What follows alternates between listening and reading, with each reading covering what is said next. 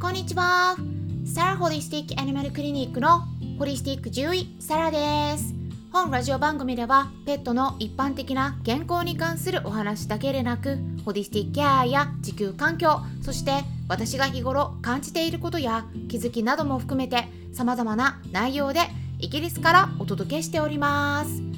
さて皆さんいかがお過ごしでしょうか？昨日はですね私の方は分子栄養学の集中講座があって受けてたんですけれどもね日本時間の朝9時から夜の7時までみっちりでイギリス時間だとね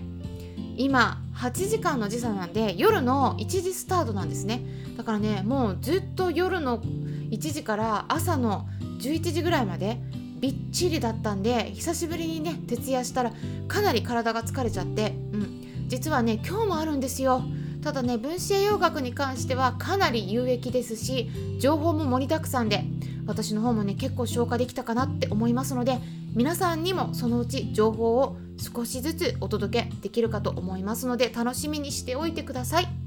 そしてですね最初に重要なお知らせがあります。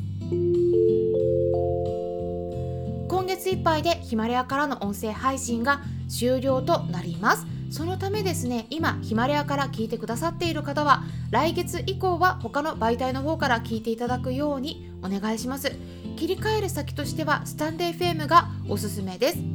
えー、一応ね概要欄にリンク先載せておきますので、えー、全部合わせてチェックしてみてください。Apple Podcast の方とか Spotify の Spotify の方もですね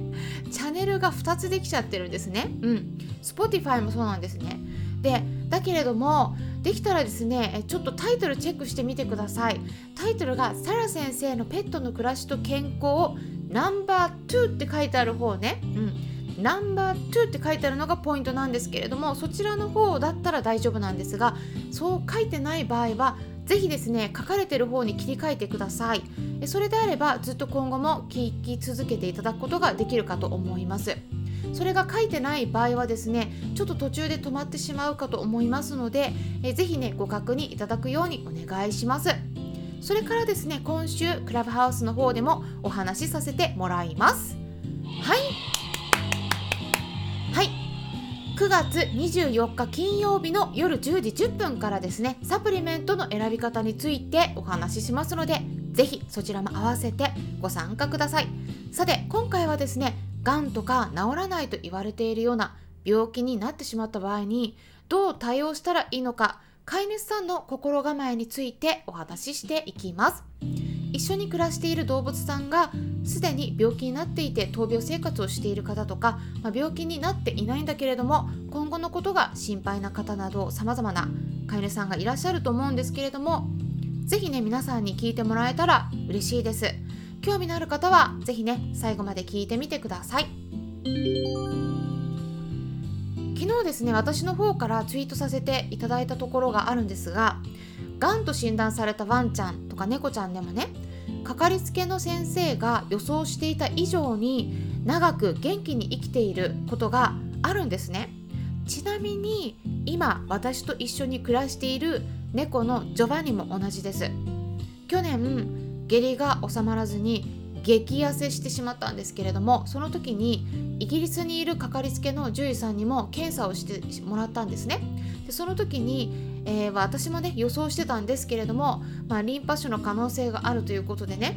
まあ、お互いにねちょっと話したんですけれどももしかしたら年は越せないかもしれないっていうふうに考えてたんですね。それがですね今年を越してですねさらにもう1年今年も越せるかもしれないって言ったところまで来ています。まあ、これもわからないですけどもねどうなるかはね、うん、でもね今のところ元気にいるんですね。で私の周りでも本当にさまざまな治療の経験をされた方いらっしゃるんですけどもがんと向き合って推定されてた余命よりも長く生きてる子に共通する特徴っていうものがあります。でそれが何か言いますと飼い主さんが諦めていないっていうことなんですね。ただですねここでね誤解してほしくない重要なポイントがあります。何を諦めていないのかっていうとその子を楽にしてあげることなんですね。であってそれがですね必ずしも寿命を延ばすことを意味してるわけじゃないんです。寿命を延ばしてあげることイコール楽になれる。じゃないんですね。そうとは限らないっていうことをよく理解していただいた方がいいと思うんですね。時として飼い主さんがやっぱねその子ともっと長く一緒にいたいって思うからね。先に行ってほしくないから置いてかないでっていうそういう気持ちでそういう理由でね改善しないにもかかわらず治療をもうずっと続けてしまっていて動物さんの方が本当に辛い思いをしていることがよくあります。でそんな場合に最後に亡くなった後にね飼い主さんがふと気づくんですね。飼い主さんのこの気持ちを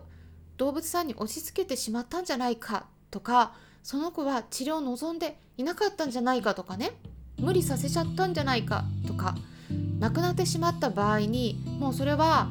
タイムマシーンとか使って過去に戻ってやり直すっていうことできないですねもうその子はもう戻ってこないんですね。最終的には私たちと一緒に暮らしている子は飼い主さんが決めたことに対して亡くなった後に文句を言ったり責めたりするっていうようなことは全くないんだけれどもでもそれでも私は入院中の動物たちをたくさん見てきて辛そうにもうただただひたすら治療に耐えている子っていうのがたくさんいました。で抗がん剤など使った後はね特に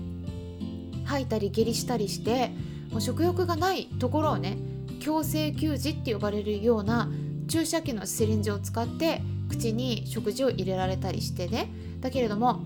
その後もずっとよだれをねダラダラ垂らしてたりしてね本当に辛そうでしたね。うん。もうちょっとでも動いたりすると気持ち悪そうにまたえずくっていうようなことがねあったりしてでもねそういった現場っていうのは飼い主さんはね見てないからわからないんですね。面会の時に見るだけですね。で獣医さんから食欲がないとかこういった状況になってるっていうお話は聞いてるはずなんだけれどもやっぱね耳で聞くのと見てるのは違うんですね。でそこまで事細かくこんなに苦しがってますみたいな感じでは説明されないから本当に辛そうにしてるって言ったことにもねほとんどの方がね気づいていませんでした。獣医師側としてはねやっぱ飼い主さんもこんなに辛い思いしてるっていうのはもう飼い主さんご自身も辛くて泣いていらっしゃったりもして取り乱したりもしていらっしゃるのでやっぱりね言いづらいところがありますね。うん、でたださすがに私もですねすっごくもうその子が本当に辛そうでもう帰りたがってるっていうのはすごい伝わってきたのでねお家で見とった方がいいんじゃないかと思ってあえて辛そうにしてるっていう様子をね事細かく説明したこともあるんですけどもそれでもねあの見えてない聞きたくないことはね頭に入らないんですね。で治る可能性がまだ1%でも残っているんだったらそれにかけたいっていうお話が返ってきたんです。で結局入院の継続を選択されたんですが治る可能性が0とか100%っていうのこれはね決定的なことは絶対言えないので1%でもあるんだったらそれにかけたいって言われたらこちら側としては治療はやめられないんですね。でその子はですね結局入院中に亡くなりました。飼い主さんはね、まあ、私には何もその後は言わなかったけれどもでもしかしたらねずっと心の奥でペットロスで後悔されてしまってたことがねあったかもしれないなっていうふうに思ったりね、まあ、そんないろんな経験があります。なので諦めないっていうのはね何を諦めないのかっていうのを是非ね皆さんの心の中で確認していただいた方がいいと思います。ほとんどの飼い主さんは治療を行う目的っていうのは楽にしてあげたい。苦痛を取ってあげたい。っていうことなんですね。苦しみながら寿命を延ばすことではないはずなんです。でも現代医療の現場ではこれが起きてしまってます。獣医さん任せにするとずっと治療し続けます。でそれが獣医さんの仕事だし飼い主さんも治療し続けてほしいと願っているって思っているからです。例えば薬をたくさん入れて吐かないようにして食事を流し込んだり食欲がない場合に食道チューブとか胃チューブを入れて毎日食事をそのチューブから入れていくとかいろんなことができるんですね。で今回 Twitter で紹介したワンちゃんの場合ケースがあります。お鼻の中にできたがんだったんだけれども鼻とか口の中にできたがんっていうのは実はですね手術しても取りきらないことがかなり多いです。で実はこのね手術っていうのはだからねイギリスではあんまおすすめされていないんですね。手術した方が亡くなってしまったり逆に寿命が短くなってしまったっていう研究結果もあるからなんですね。なので第一選択は放射線の治療なんですけどもただこちらもですね地域によっては設備が整っていなくて受けられない場合がありますね。まあ、そういう事情もあって日本だとやっぱね手術がおすすめされてることが本当に多いんですけれどもやっぱね今回の場合はワンちゃんも動物病院がね嫌いだったって言ったこともあったので、まあ、ちょっと悩んでいるっていうお話があったんですね。